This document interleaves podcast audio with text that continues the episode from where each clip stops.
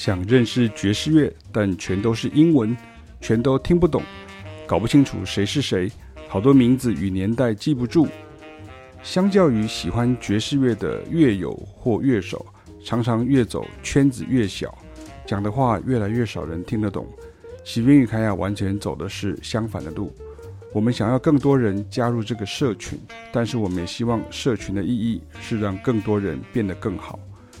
也就是说，不是我们一直当水龙头，提供资讯或致力推广教育工作，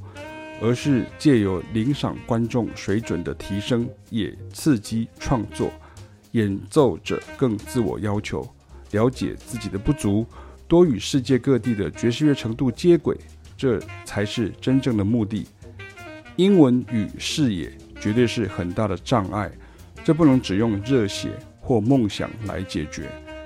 提升整体竞争力，就要知道什么东西到底是什么的来龙去脉，而不是爵士乐是轻松慵懒的、美国的、黑人的、特定年代的。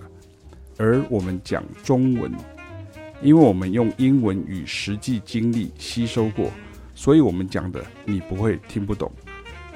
我们不能期待台湾的电视台做这种外星人报道，但是我们却能用自己的力量，用你熟悉的语言，用你能了解的譬喻，用实际而非虚晃一招的演奏，告诉你爵士乐是什么。新一季的大众爵士乐欣赏讲堂又要开始了，今年是第十六年了。记得锁定启斌与凯雅来听用国语介绍的细说爵士乐吧。台湾唯一连续十六年不中断优质带状爵士乐导览示范互动讲堂，采预先报名制，报名请看网站中的连结。这跟平常的乐手训练跟研习有什么不一样呢？